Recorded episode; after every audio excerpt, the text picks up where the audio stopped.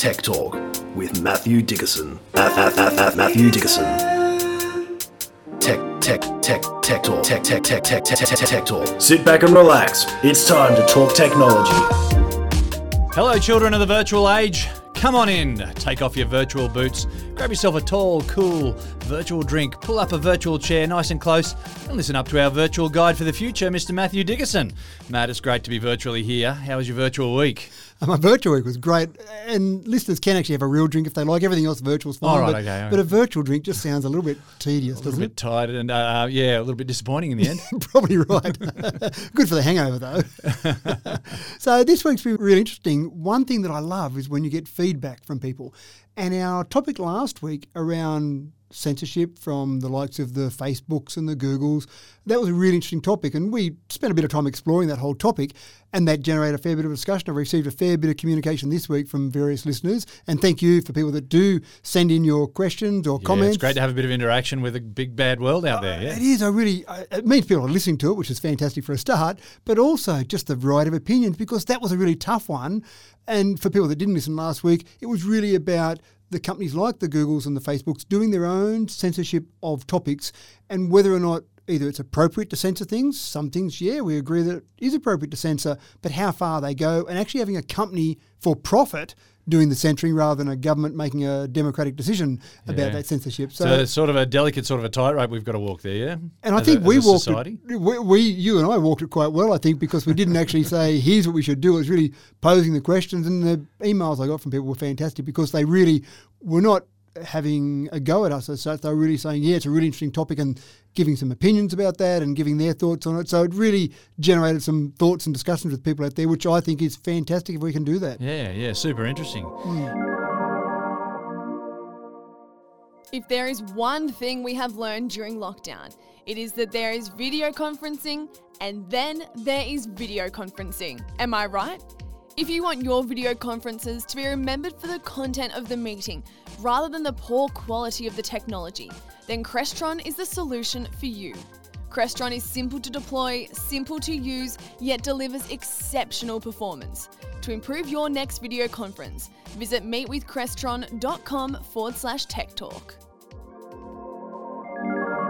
Some more stuff from the Book of Interesting for you today, folks. Look, if you're wondering how you're going to put a fence around a 200,000 hectare property, um, we've possibly got a solution for you. Uh, we've got a bit of a blast from the past with Nokia's making a bit of a comeback. And also, uh, I've got a question for you. How big can you build your wind turbine? Um, but we'll get into that a little bit later. Right now, let's talk about old cars, folks. Um, classic old cars. We'll have listeners out there for whom these beauties of ages gone by have a life and a personality of their own. They're not treasured possessions, they're part of the family, albeit the petrol guzzling, carbon dioxide belching uncle that pops his head in for special occasions. But the, uh, the world of classic cars is evolving. People are converting the style and glamour of old to, wait for it, electric. Matt, is this a form of classic motoring sacrilege? Well, for some people, I think it is, James. I've had a few people who have talked to me about this particular topic and they said, no, that's terrible. You're destroying these classic old cars.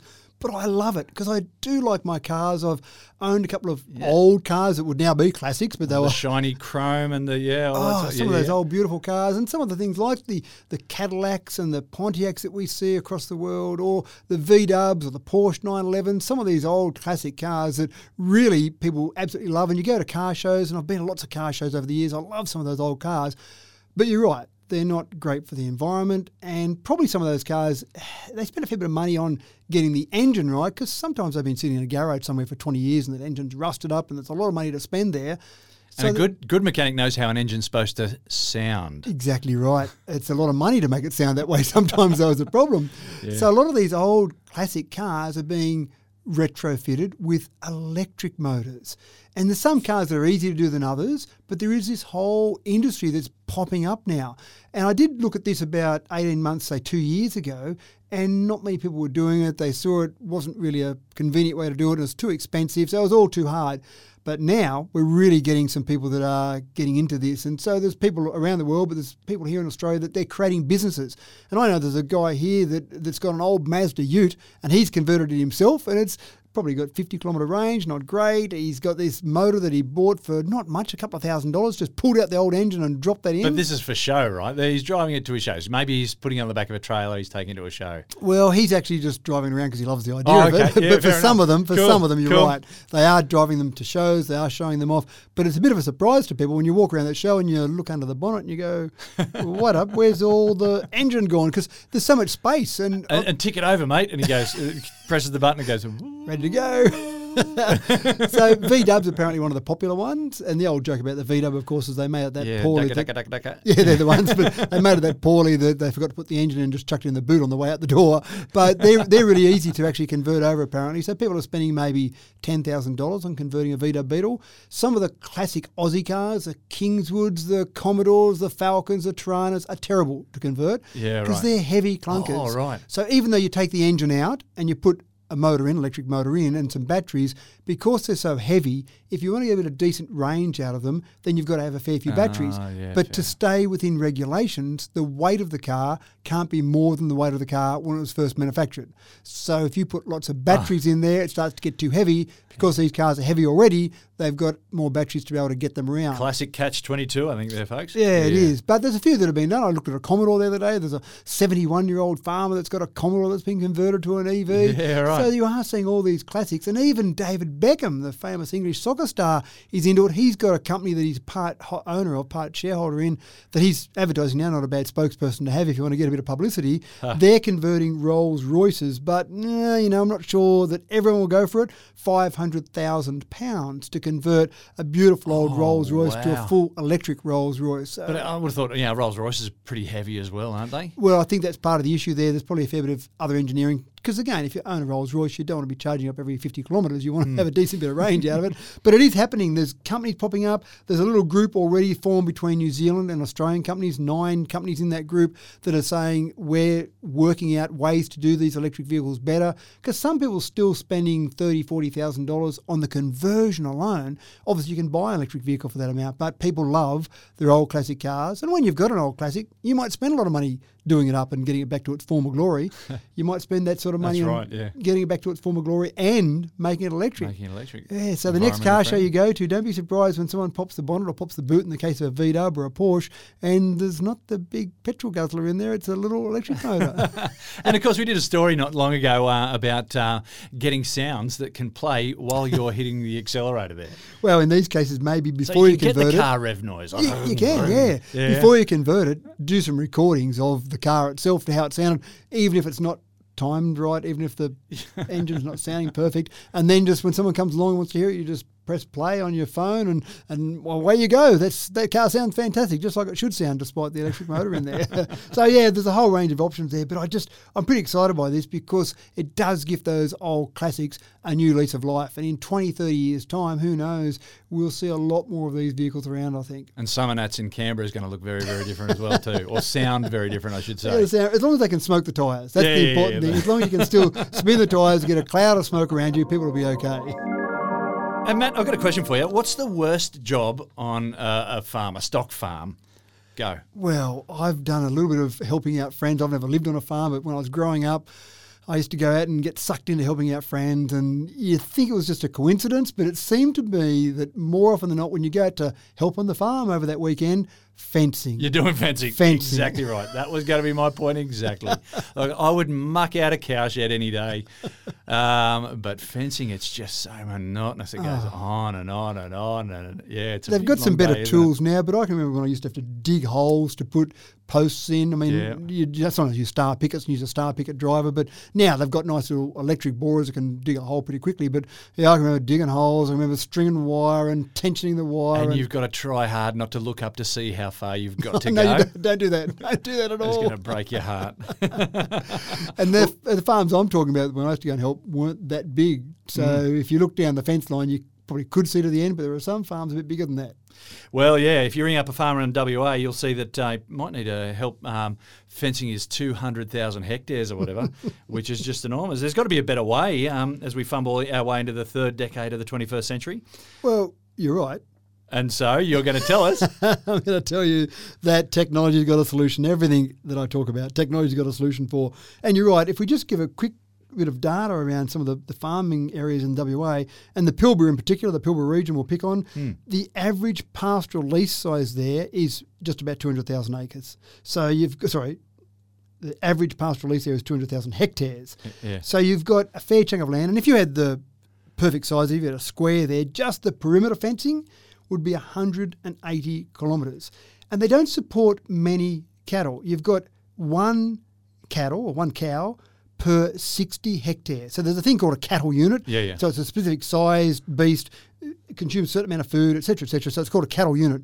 So you can have one cattle unit per 60 hectares. So you haven't got a lot of cows in a small area. They're spread out over a big area. Mm. That's a lot of infrastructure for It not is. enough cows. And yeah. you just want to fence the outside? No, of course you're going to have fences all through the inside. You want to change what paddocks are in, all the rest of it. So it's all pretty complicated. And some of these fences they put up there are expensive. You're talking about four thousand dollars per kilometre. So you've got three quarters of a million dollars just to do a perimeter fence around one of these properties. wow. So expensive there. And then you get damn nature come along with floods Yeah, and with sandy soil, and- all sorts of things. And so then they wreck the fences and you've got to go and start again or just do those sections again. So Mm. technology has a solution. The solution is a collar around a cow's neck. And that collar, with all the modern technology we've got, has got solar panels on top, so it's got enough elect- uh, sorry enough light during the day to charge up the batteries in it and keep it going forever. And then you've got a GPS tracker inside the collar, the same as your car or your phone might have. So you know, or the collar knows exactly where it is. You install a base station on the farm so it can transmit a very low powered signal back to the base station, and then you can track exactly where your cattle are, which sounds great. You know are. Oh, I know they've gotten through a fence and they've gone to the neighbour's property. Do you know there was a movie made in the eighties? I don't know if you ever saw it. It was an Arnold Schwarzenegger movie called Running Man. Anyone who's ever seen this will know what I'm talking about when, and uh, got an idea where you're going with this. But their collar would blow their head off if they went too far. Right? So it was the collar got put on prisoners. There were no fences for the prisoners. They just if they walked too far, bang, the head got blown off. Probably not a great way to make money out of your cattle, but No, I, no, I get the point. In this case, it's a little bit less destructive than that. Okay. Right. what happens is as they Hollywood. get close to that's right, as they get close to the fence line, a noise starts going off, and that noise grows in intensity as they get to the fence line. And then finally, this isn't the part that most people will love, but finally, if they go over the fence line, they get just a small electric shock in the collar. The same as if they had an electric fence there and they got a small electric shock when they bumped against the electric fence. And the cows, within 48 hours, they're pretty smart. They say, "Hey, I know what happens if I keep walking and this noise is going off. Yeah, I'm going to turn around." So it only right. takes them two days to learn, and then you've got a virtual fence. So you've now got a cow that's got a collar around their neck, forty dollars, so not very expensive, and you can then sit back on your computer as the farmer, draw where you want your fence line to be. That's it. The cows will stay within that area. So I can only assume that once they get that little zap, they don't get all startled and, and just run in whatever direction, end up running in the wrong direction, just getting zap, zap, zap, zap, zap. Well, that, that's a good point. assume. They- yeah. well, we hope so. When I've read some of the research on this, it seems like they learn that to turn around and go back, and they learn pretty quickly about that. I'm hopeful they don't keep zapping them more and more intensity as they get further and further away. But I think the build-up of the noise as well is part of the thing that will bring them back. The RSPCA isn't entirely happy about this. They're not entirely happy about the amount of stress it might create for these animals.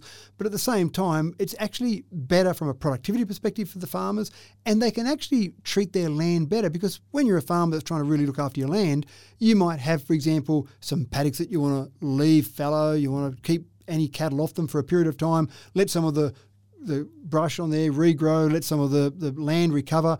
But it's pretty hard work to move those cattle around, especially when you've got one per 60 hectares. Mm. Move them around manually. Helicopters are often involved. That gets pretty expensive. And then move them in another paddock, more fences you've got to look after. Whereas with this, you can just redraw on a computer screen where you want the actual fence to be. Wow. Yeah. So the interesting part here is that Rio Tinto is the one trialling this at the moment. And Rio Tinto, you, what's going on there? They're a farming company. Why are they involved in this?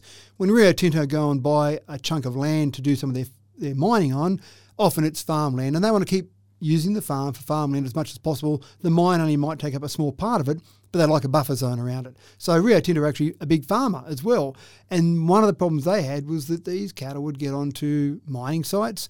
They'd get through fences that were protecting mining sites. They'd chew on some infrastructure, or they might just get in the road of some of the mining trucks. So it was a bit of a problem for them.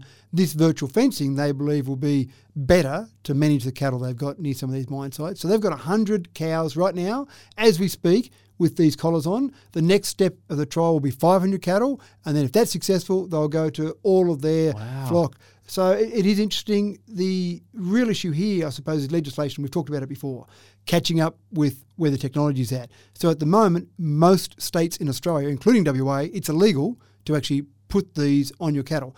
They've given permission for Rio Tinto to run this trial, but if a farmer went out there and said, "Oh, gee, that sounds like a great idea. I'll go and put some on my cattle," no, it's illegal hopefully once the trial is successful and they prove that it's not dangerous to the animals and it all works successfully, then they might And it works in a similar way that an electric fence already does work, and we have those already. Yeah. Correct, that's exactly right. Yeah, around the neck might be a little bit different. That might be some of the argument from the RSPCA. I'm not an expert on animal health, so I'm talking about the technology. I don't want to make any comment here about animal health on there. But uh, again, I think this is probably safer to keep your cattle in the areas. I suppose the only downside are the predators. You still get some dingoes, some wild dogs. Yeah, right. If there's not a fence there, that's not keeping them out. I'm not sure if the farmers have explored putting some collars on some wild dogs or some dingoes. Maybe that'd be an option.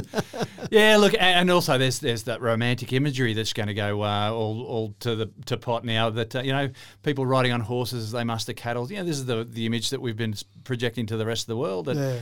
yeah, we, we, we, we do it pretty tough in the outback out here, and yeah, ju- you jump on your horse and you muster your cattle, or maybe ride in your helicopter and muster your cattle that way. That's really romantic. Well, now that's all. Well, uh, You one of my guy sitting on his computer screen. That's right. One of my favourite poems, Clancy the Overflow by Banjo Oh. Paterson, has that beautiful romantic notion of exactly that. You're riding along the Darling and Mm. mustering cattle, and oh, sounds fantastic. Looking at the stars, and oh, now you're right, sitting in a Poet's got nothing to write about these days. that's right, sitting in an office, drawing some lines on the screen. And go, there you go. That's my new paddock for the day. I work up a sweat. I wonder if uh, that idea will catch on at daycare centres. well, I did wonder that myself. Can I control my kids like this? Maybe more people than the RSPCA will have something to say about that one, James. Now, here's a memory for you, folks Nokia. Nokia. Nokia. Or maybe you say Nokia. Uh, it's, it's like a breeze of nostalgia, a wisp of wind in the back of your mind. Memories of days gone by, of, of simpler times free of COVID lockdowns, Trump politics, and fake news. Nokia. Matthew's going to be telling us right now that everything old is new again. Matt, has some digital Frank, uh, Dr. Frankenstein raided the electronic graveyard and brought back to life something that was well and truly done and dusted? Speaking of romantic poems, James, I was getting me all, all, all teared up then listening to you talking I was about trying the to, past. trying to really impact there, but uh, Yeah, you know, I might have missed the mark. And it's interesting, we sometimes have different pronunciations. So I would say Nokia, you say you? Nokia. Oh, maybe I'm just too American. Maybe. yeah, okay. For a Swedish Well, it's been so long. Oh, true, true. That's exactly right. So the Nokia obviously went broke. So the smartphone thing came along, damn it, and wrecked the whole company.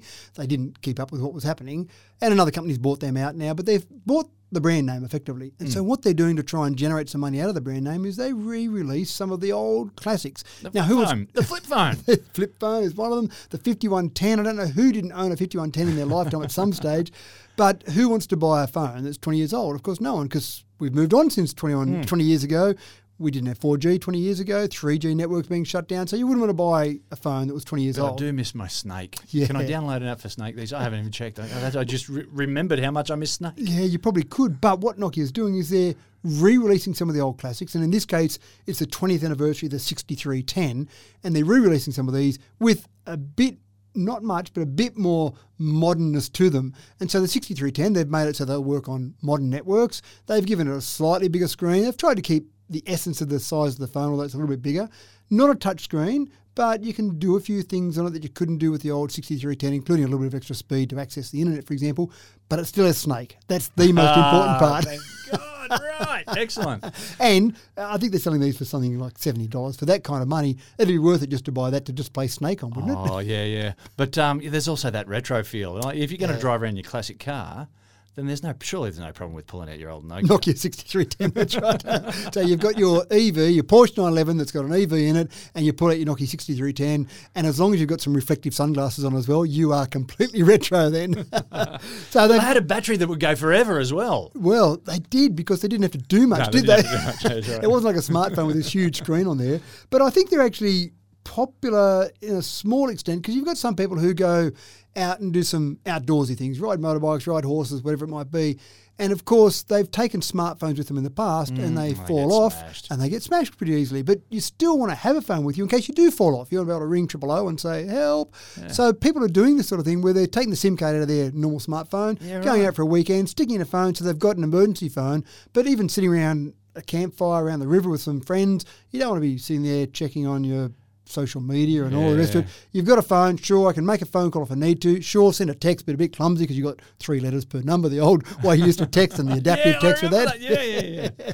And so you've got all that, but more importantly, you haven't got the things that you don't really need when you're out camping or out sitting around the river with a bunch of friends. So the 6310, I think they'll sell a few. Hmm. Maybe not the sort of quantity that the Samsungs and the Apples sell of their smartphones, but I think they'll sell a few and they'll keep doing this. They'll keep re-releasing some of these old classics and people will go on the nostalgia band. We've talked about some nostalgia stuff before. Yeah, it's amazing. it. Well, I love it. well, well, the thing is, I think that the people they're appealing to have now got the cash to be able to buy some of these things. Uh, When you're in your 20s or maybe in your teens, you couldn't afford maybe a Hmm. 6310. They were a bit too flash for the day. But now people might be in their 40s, they can actually afford it and they buy it just for the nostalgia value. Yeah. Oh, well, I, I, I welcome it back with open arms. Now, QR codes, folks, they're everywhere. Not so long ago, they were a novelty. Now I can't walk through a door without checking in these days. In fact, we've got them up in the house. Uh, well, not quite, uh, just at the bathroom, that's all. Um, but as regulations start to relax and we ease out of COVID, what's to become of the humble QR code? I love the fact that we know what a QR code is now. I've had business cards printed about six years ago, QR code on the back, and I used to show people, look at this, you can scan that. And That's an interesting pattern. Well, they'd look at that and go, "What is this?" So I'd scan, I'd show them. You can look at that. You can just take my details and put it straight in your address book. Maybe they didn't want my details in their address book. I'm not sure, but I reckon I was the only one that ever scanned my business card. Until now, my business cards have still got QR codes, and people say, "Oh, that's a good idea. You've gotten onto the QR code thing." No, I did it years ago. but anyway, you're right. People know what a QR code is. But once we get into full open, back to normal society. I can't imagine we'll see a QR code again because we won't be checking in everywhere we go. Yeah. Your house, you'll have to take it off the bathroom door. Who knows? It'll be We just back to an there'll be a back the nostalgia. novelty. well, there'll be a nostalgia thing then. so maybe they'll they'll be reinvented. But QR codes are soon going to be used, and we're talking about Christmas this year. When you go through and check out from, say, a, a Coles or a Woolies, some major supermarket, and there's some big companies involved in this. The Commonwealth Bank, the National Australia Bank, Coles and Woolies that I mentioned are all behind this thing called an EQR, and they're talking about this making payment systems faster and quicker at checkout. All right. And I'm a bit dubious. And it's not often I talk about one of these topics I'm a bit dubious about. I love all the technology we talk about. But in this one, the marketing says it'll be a quicker way to check out when you go through the checkout or whatever your favourite store is. And I'm thinking, it's pretty quick now. When I get to the checkout, Yeah. I wave my watch in front of the EFTPOS machine or you wave your card, tap and go. And that's pretty quick. I just, Yeah. I don't remember waving How my watch and sitting there for 30 seconds waiting for something to happen. A QR code's going to be quicker than that. Well, I know that I'm always hold up. Yeah, I've always got to pause for a little bit longer before I walk into a shop now, while I fumble around with my with my QR code, Bizzo. and um, yeah, yeah, I don't know. That'll So the, I, the idea here will be you'll have an app on your phone. It might be incorporated with the app that's with the store you're shopping with, for example, if you want some reward points or whatever it might be. And the QR code will come up when you finish your shopping. There's the amount, sir, $58 for your shopping. And there's a QR code. You'll just scan the QR code like you do with your phone now, and automatically that will do the payment from whatever your preferred app is. But again, that sounds like about the same amount of time to wave my Hmm. phone or my watch or whatever it might be. So, is it going to take off? Well, we love QR codes now, so people want to show off how clever they are in using their QR codes. But the only thing I can see, the only advantage I can see is that you might get some extra information. So, if you had uh, rewards or a loyalty card, it could do all of that at the same time. So you could scan the QR code, it would give you some points on your loyalty card and do the payment at the same time. Maybe that takes the two steps that it is now down to one step.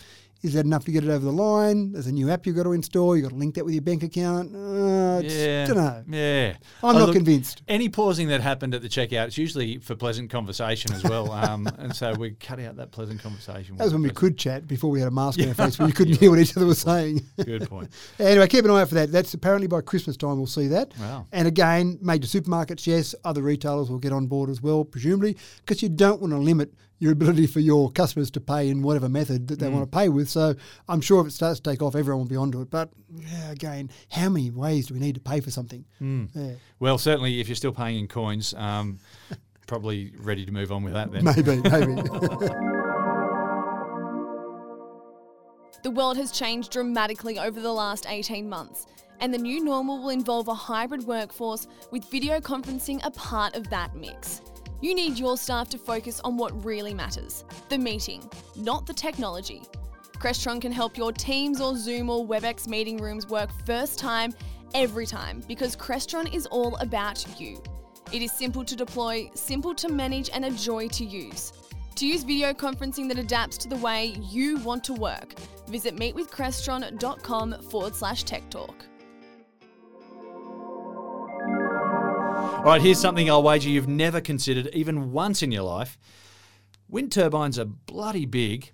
Uh, I figure that the windier the hillside, the bigger the turbine. So, um, yeah, the more lecky they're going to produce. Matt, is there a limit to how big these things can get? Oh, there's got to be a limit at some stage, but we're not seeing them slow down at Yeah, the moment. right. Four years ago, the maximum capacity for an offshore turbine, and offshore ones are typically larger because you don't have to worry so much Mm-hmm. about what's around the on the land, and you can put it up out in the ocean, and it's a bit easier. So, the maximum size four years ago was eight megawatts, which is a fair sized turbine. Yeah. They're now putting up some wind turbines. There's a Danish wind turbine manufacturer that's putting up 15 megawatt towers. Now, to give you an idea of a 15 megawatt That's tower, almost double the size. that is, that's right. Gee, I can tell you're a science teacher. Look at that. the the size of that would power about thirteen thousand homes. So one Yeah, turbine, wow. you could go along to a small or even a medium sized town or city and say, "We're going to put a turbine in for you, and that's going to power." The entire town, Yeah. so it's not bad. All the, all the, not the shops, but all the homes in that particular place. So that's pretty big. But in China, they're working on another one that's 16 megawatts.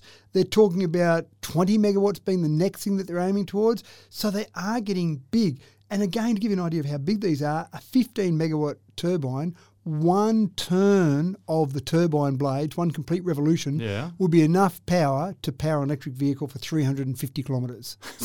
so, want to charge up your car? Just spin that once. There we go. so these things are big. Now I've stood beside. I went along to a construction of a wind farm just to have a look. I was fascinated by it, and I had a couple of days touring around with them and being shown the technology there. And I stood beside the road at one stage when one of the blades was being transported by the semi trailer. Yeah, right. And I stood there, and when I was looking at the turbines up on the actual, or the blades up on the turbines, I went, really pretty big. Standing beside the roadway, and Yeah, this turbine went past, like I went, train. it was big, and I went, that's pretty big. Now those turbines were only about five megawatts in size, or those wind turbines there. Tiny. So when you get to some of these, the turbine length, the blade length we're talking about here, 115 meters long per blade. That is ridiculous. So that's big. So the actual uh, what the diameter, if you like, of what it's spinning out there is 236 meters, and of course. The blade spinning, the longer you make those blades, the faster the tip's going to be. So you get those tips spinning at about 324 kilometres an hour. So they've got a bit of speed about them. now, most of these ones are going offshore, as I said before. The, the logistics, the problem with the size is really getting to how do I make the thing? How do I get the thing out there? Now, one of the reasons they're doing these bigger ones out in the ocean is because it's easier to put it on a ship, to put it on some sort of barge and get it out there. Getting it down roads, saying, oh, we need to construct it over there on that hill when you've got a windy road to get there. Sometimes, and I've seen this happen as well, where they've actually had to cut trees down along the route Mm. of a wind turbine path, if you like, or to get the components there to actually get some of these they blades around corners. navigate corners, yeah. Yeah, but out in the ocean, not as bad. Obviously, make the things near the port and then get it on a ship or a barge and get it out there. But they're talking about, say, 20 megawatt sort of size there.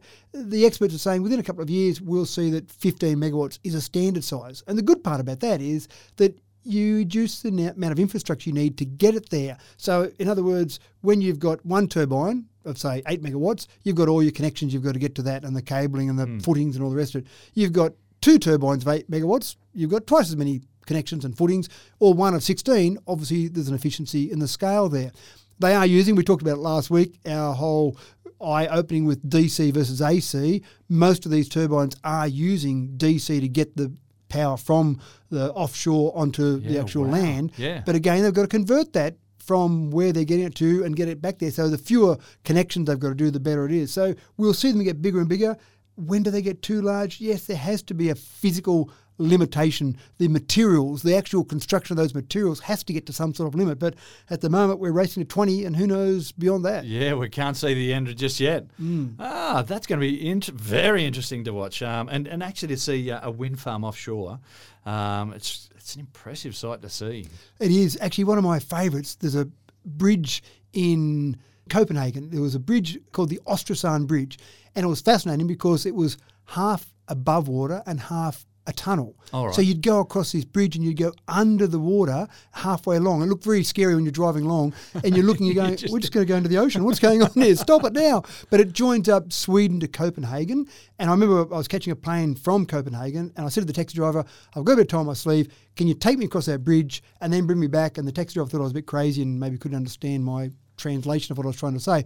But I said, I just want to go on that bridge. I just think it's fascinating. So we're driving across this Oresund, and halfway across, I looked out into the ocean, and there's a whole bunch of wind turbines, Oh, yeah, about 30 wind eight. turbines. And I went, wow. I was just excited about going on the bridge, but look at those wind turbines out. They look fascinating. So there, Got it- your money's worth that I day. did, that's right. But I just, I, I agree with you entirely. It does look really impressive because you see wind turbines out on land. They're typically on hills and they're spotted at different places where they've found the best wind flow. But Mm. out in the ocean, they mm. just look like this beautiful array mm. of wind turbines. Mm. Now, the weirdest thing happened to me a little while back, um, and it's it's all to do with the smart doorbells. I went to drop a parcel around at a friend's place, and I rang the doorbell, but clearly there was no one home. So I popped the package down behind a pot plant and headed down the driveway. And then I heard a voice. It was my friend talking to me through the doorbell ringer. Only they were in hol- holidays on the coast. Uh, and they could see and hear everything that I was doing. So we had a chat on the front doorstep. It was just bizarre. Um, so now that was a new experience for me, but I get it.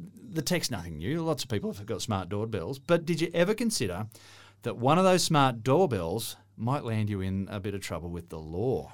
I'd never thought of that. I'd never thought that this would be something that the legal profession would stick their nose into. Yeah. We have talked about those poor old solicitors have got to put a bit of food and water on their table. So Yeah. maybe this is another one of those yeah, yeah. examples. Save the starving solicitor. That's right. But a judge in the UK actually agreed with the solicitors that brought this case forward. Wow. And there was a, a person in Oxfordshire and basically put a smart doorbell on, put one camera in the backyard, and was quite proud of it. So he showed his neighbour. He said, Look at these cool things I've got now. I can, exactly as you did, I can be anywhere in the world and I can have my smartphone, I can talk to someone at the front door, and isn't this fascinating? Look at this technology.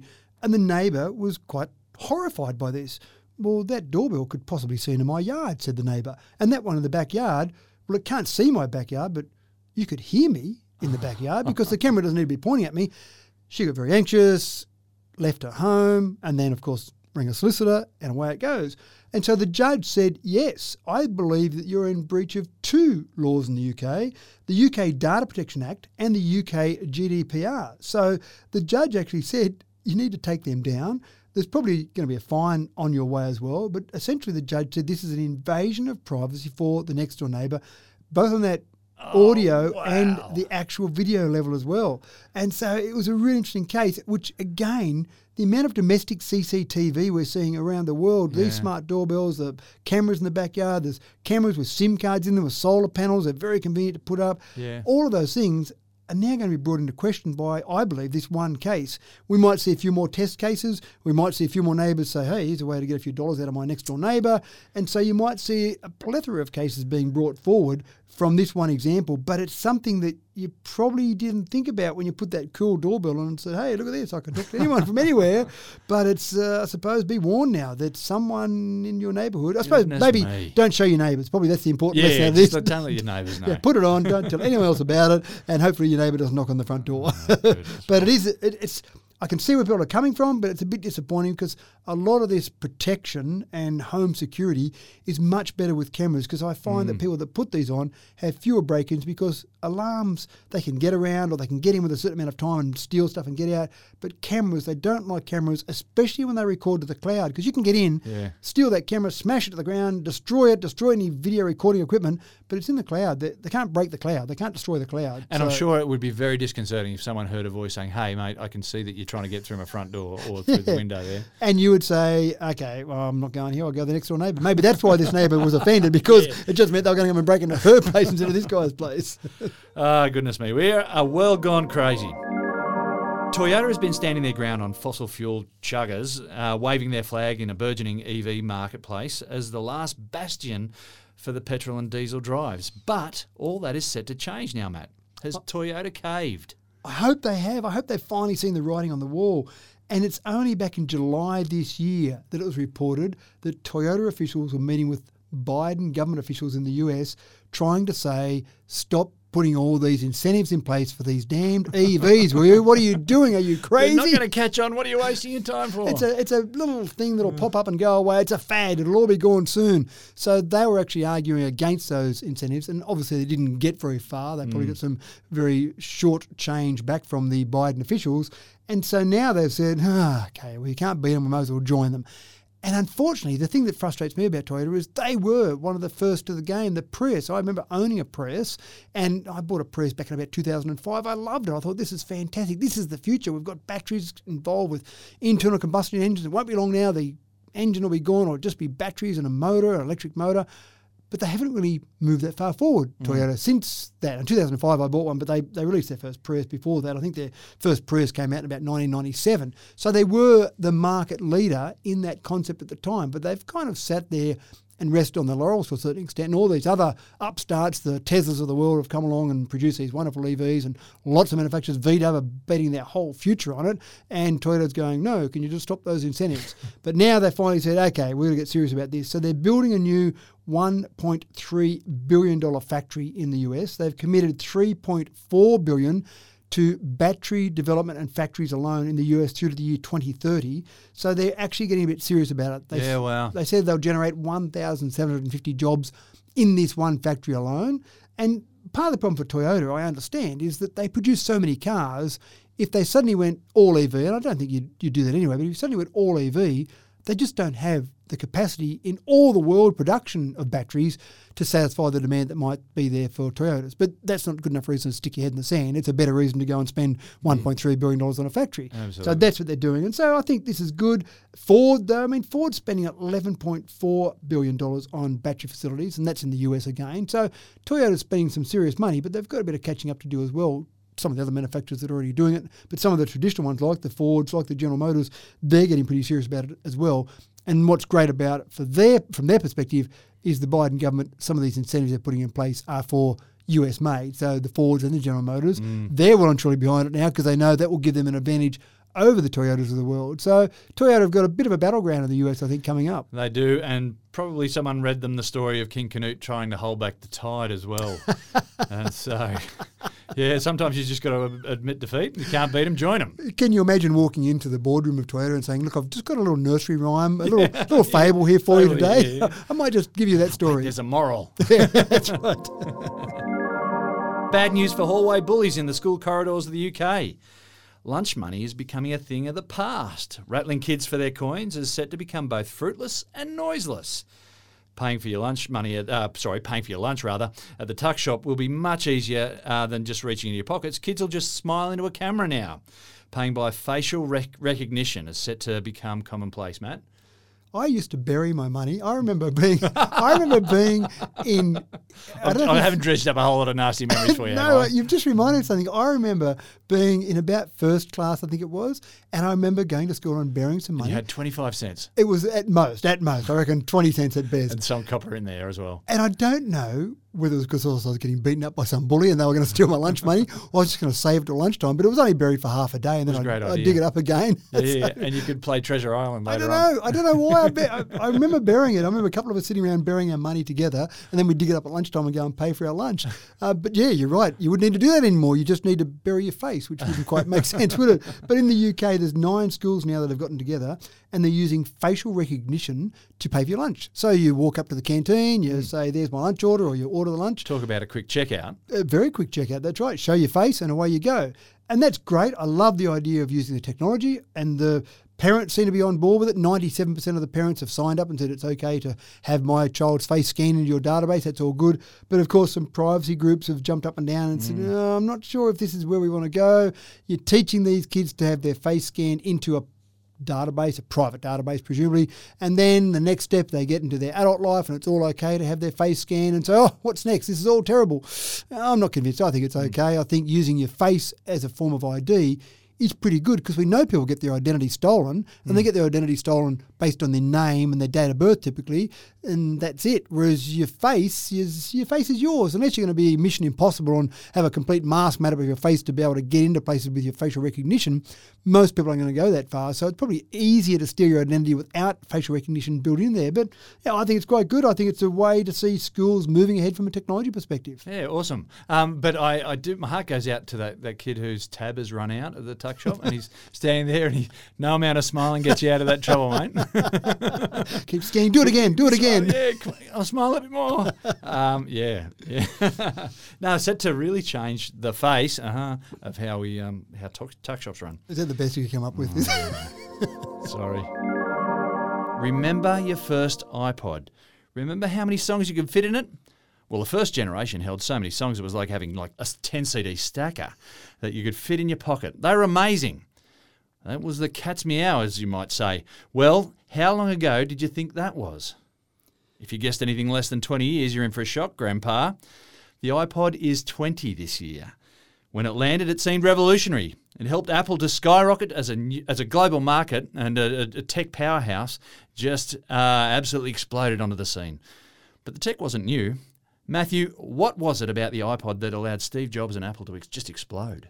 Well, before I answer that question, I want to know what your first iPod was. You've asked the listeners now. Do you remember Oh, your yeah. first well, iPod? actually, I didn't pick up an iPod. Uh, I was very slow off the mark, and it must have been must have been around 2007, 2008, I reckon. right. So that was probably around the classic or the touch range or maybe the Yeah. nano. Oh no, it was a nano, so it Yeah, must have been later. Right. No, no. The nanos came out. The first nano came out about 2005. Yeah, okay. Yeah, and there were some multiple okay. generations of the Nano. I'm thinking about when I might have started running. Yeah, and right. Yeah, okay. So it must have been around about sort of 2008, 2009. Yeah, and I, my first one was a Nano, and I loved the Nano because it was very small. I'm trying to remember; they were probably 30 millimeters square or something like that. And you'd yeah, yeah. clip it on your shirt. I'd use it when I go for a bike ride. Clip it on my shirt, and then away you Had go. no screen. It was like, what do you do? There's No. screen. There's nothing to look at. That's It's right. You'd set, up your, you set up your playlist in iTunes and then put it on. You, you couldn't do what you do now where you start skipping songs and doing all sorts of things. It was just put it on and go, and that was it. But it just was so small and convenient and just so fantastic. Uh, just Anyway, Yeah. there's, Yeah. there's been about 17 different models, believe it or not,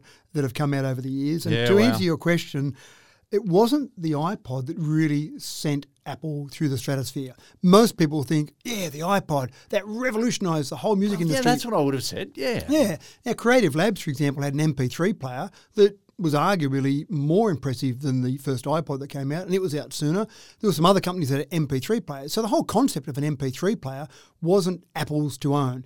Apple did two things. One, Apple in history have sometimes come along with some new ideas, but they've sometimes taken a normal idea and said, let's make it actually work really easily. Mm. So they did that to the iPod, but then it was still a bit clumsy. You still had to get CDs. I used to remember getting CDs out and you'd put them in your computer and then you'd rip them off there onto your iPod and it was all a bit clumsy. And you'd try and show someone how to do that and they, oh, just put a CD player in or they'd have a, a Walkman type. Have the, yeah, the Discman. That's right, the disc. that if you if you were a bit rough with it, then it just skipped all the time. Exactly right. Whereas the tapes didn't, but the, the Discman did. But even cars, cars came with the stacker in the CD. uh, Sorry, the stacker in the boot, if you remember. Yeah. And then the really flash cars had the stacker in the dash, where you'd feed six CDs into the right. dash. But uh, you could have like you could cycle through six CDs, and when the the iPod came out, it was like, well, I can have like ten CDs. I can fit them all in my pocket. Wow. I think Steve Jobs said a thousand songs in your pocket was a big thing. And at the media launch, when they gave out iPods to all the assembled media, because you had to rip CDs to actually put them on the iPod, you had to own those CDs, they gave out the iPods to show the journos, look at this great thing. Hmm. But they also had to give them the 20 CDs that were on the iPod, otherwise they'd be in breach of copyright. so, so they got this little iPod, look at this, put it in your pocket, and here's the 20 CDs And here's in a bag box. full of stuff that you'll never use. That's right. Yeah, don't need it anymore. So it wasn't the iPod, which did come out in October 20, 2001, was when the iPod came out, the iPod Classic, or what we'd probably call the iPod Original now. But when that came out, it was great. You'd put your CDs in, you'd put the thousand songs in your pocket. What really changed the music industry and what really changed the scene for Apple was 2003, 28th of April 2003 that's when iTunes Music was launched. Mm. Now, Apple did some pretty heavy deals behind the scenes. So when they launched it, there were 200,000 songs on iTunes Music that you could have any one of those for 99 cents.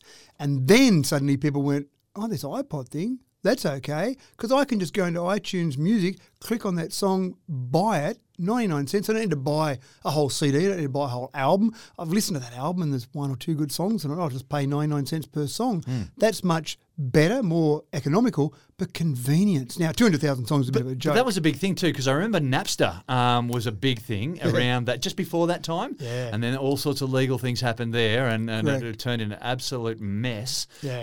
Um, and um, the fact that they were selling songs for ninety nine cents was like, oh, it's only ninety nine cents. Yep. I'll throw the money at that, and that's all right. And Napster, you're right. You could use Napster to get songs in there, but they were all illegal. Yeah, so all that was legal, but it was all free, you know, and, and it just seemed like this this ridiculous um, access uh, was available, and Yep. um, but but then you know with Apple just selling songs so cheaply, Yeah. I was like, well, I don't mind paying ninety nine cents. The fact that I bought three hundred songs and spent three hundred dollars. And you didn't notice it 99 cents a pop, but then you looked at it at the end of the month, you go, holy truth, how oh much did I spend? but you're But right. it worked. It just worked. Behind the scenes, Apple had done this, the deals with the various music companies and said, we'll pay you. Napster's basically ripping you off. We'll pay you, maybe not as much as you want, because Apple wanted to make money along the way as well. Hmm. But it went off. So the 200,000 songs are available is a bit of a joke because now, well, you've got huge numbers of songs available. Probably 30 million songs are hmm. available now. So 200,000 sounded good at the time, but so many. But within 15 months of iTunes Music being launched, 100 million songs have been sold. So Wow. that sounds like about $100 million have been generated. Now, again, Apple didn't keep all that because they were paying the record companies, but they were still generating significant dollars. You go further, the first billion songs only took three years from launch date.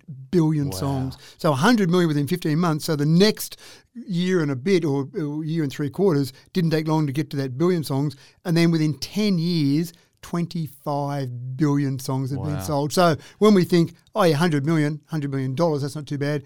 25 billion songs at a dollar each. Wow, that's about 25 billion dollars. So that starts to get to some Yeah. significant dollars. So that's where that whole change has happened. And interestingly enough, I did write an article about this about a year or so ago where I talked about the fact that they were so far ahead of the game and everyone tried to catch up. Spotify came along about 2008 but they were trying to run a subscription service and no one wanted it. And Apple said, no, we won't ever charge you a subscription. Once you buy that song, you own it in inverted commas. You don't really own it. You own permission to play that song, but you effectively have the ability to play that song. You don't need to worry about paying next month and next month. Apple actually missed an opportunity there to go to subscription because someone like Spotify came along and other companies as well and went down the subscription model. Don't pay 99 cents per song anymore, James. Have every one of the songs Have you ever every- wanted and then you just pay your monthly fee. And so Apple are doing that now, but it took them a while to get to, To that point because up. other companies came along and jumped in there. Well, do you know what I really liked, and what really uh, I noticed was a difference um, when we could buy stuff through iTunes was was all those um, those old songs uh, uh, that, that you know you really enjoyed from years back. Um, you go to a, a CD store and you'd, you'd flick through and you'd go looking for and they, they don't stock that album anymore. you know, you kidding me? They didn't have that album, so yeah, you'd sigh and you move on. Um, but with with iTunes, you're able to locate the song, but you didn't have to buy the whole album. You just bought the song that you wanted. Yeah, that's So I didn't have to buy more than uh, like any more than um, you know Boston's more than a feeling, um, and I had to buy that song and only that song, and it, it was mine, and I didn't have to worry about all the other stuff because I wasn't a big Boston fan. Yeah, and that's even better with subscription because I've been in the car sometimes and I'd think of a song and I'd say to the kids, "Oh, there's this great song by someone I don't know where it is." Or, oh, wait up, I can just ask my car to play that song for me, and away it goes. So with a subscription service, you don't even pay for that song because Yeah. the kids play it for 20 seconds and go, "Dad, this is a terrible old song. Get rid of it." So you didn't want to pay a dollar for them to give you a hard time. So with subscription services, you've got all those songs without having to pay Yeah. individually. So it's changed. But again, Apple's at the forefront, and Apple now worth well, they hit the trillion dollar mark a little while ago, a significant company in world tech, and really that's what really started pushing them towards that zenith right now. I just I, I wonder if anyone could have predicted how entertainment would have changed. Um, you know, from.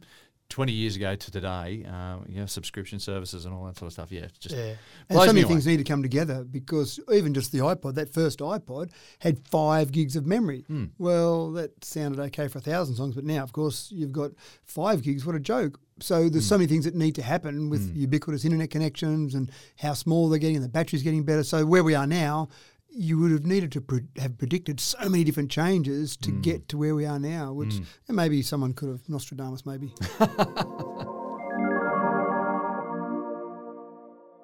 Back in the old days, before COVID 19, organising a meeting was easy. You bought a few coffees, put them in the boardroom, and let the smell of coffee permeate throughout the office. Now you have to schedule a conference call, integrate different platforms, share content, control a room. Ah!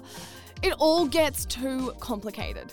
That is until you use Crestron to create a seamless hybrid working environment to manage your Teams or Zoom or WebEx meeting and focus on what is important the people.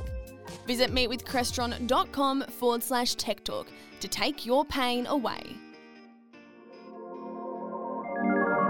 Oh, goodness me. And so we pull the curtain on another cracking week of Tech Talk with Matthew Dickinson. Matt, I'm loving the idea of the big old shiny Chevy with shimmering chrome trim and white wall tyres, elbow out the window with Wayfarers on, you know, and just the quiet whiz of an electric motor as it pulls up at the lights. Actually, Cadillac, I sat in a Cadillac. There was a 1948 Cadillac I sat in, and it was incredibly advanced. They had things like high beam dimmers, automatic high beam dimmers. They had uh, electric Yeah. windows on it. And I've gone, wow, for 1948, this is fantastic. So imagine taking that technology and dropping that electric motor in it. That'd be really cool. That'd be awesome. Yeah, yeah. Well, folks, thanks for tuning into Tech Talk for another week. And just to mention for our listeners, we've actually been named a finalist in the Australian Podcast of the Year. There are six finalists in that. We're one of the finalists in the category known as the smartest podcast, which I don't mind that. If we win a category all that says we've got the We'll smartest that podcast, that's right. That's not too bad. So those awards will be announced in about a month's time. So we'll let listeners know how we go. Look at the Australian Podcast Awards. You can go and Google that and look at all the finalists for a bunch of different categories. Very happy, very proud to have that. And so people out there listening know that there is some external recognition for the quality of the podcast we're putting out. Feels pretty cool. Yeah. and it's all part of the service, people, bringing you such a, quality uh, podcast. And a uh, big old shout out to a friend of mine, uh, Shane Sassian, a long time listener and avid Geelong supporter. Meow to you, my friend. Meow to you. I'm your host, James Eddy. Don't forget to like and subscribe.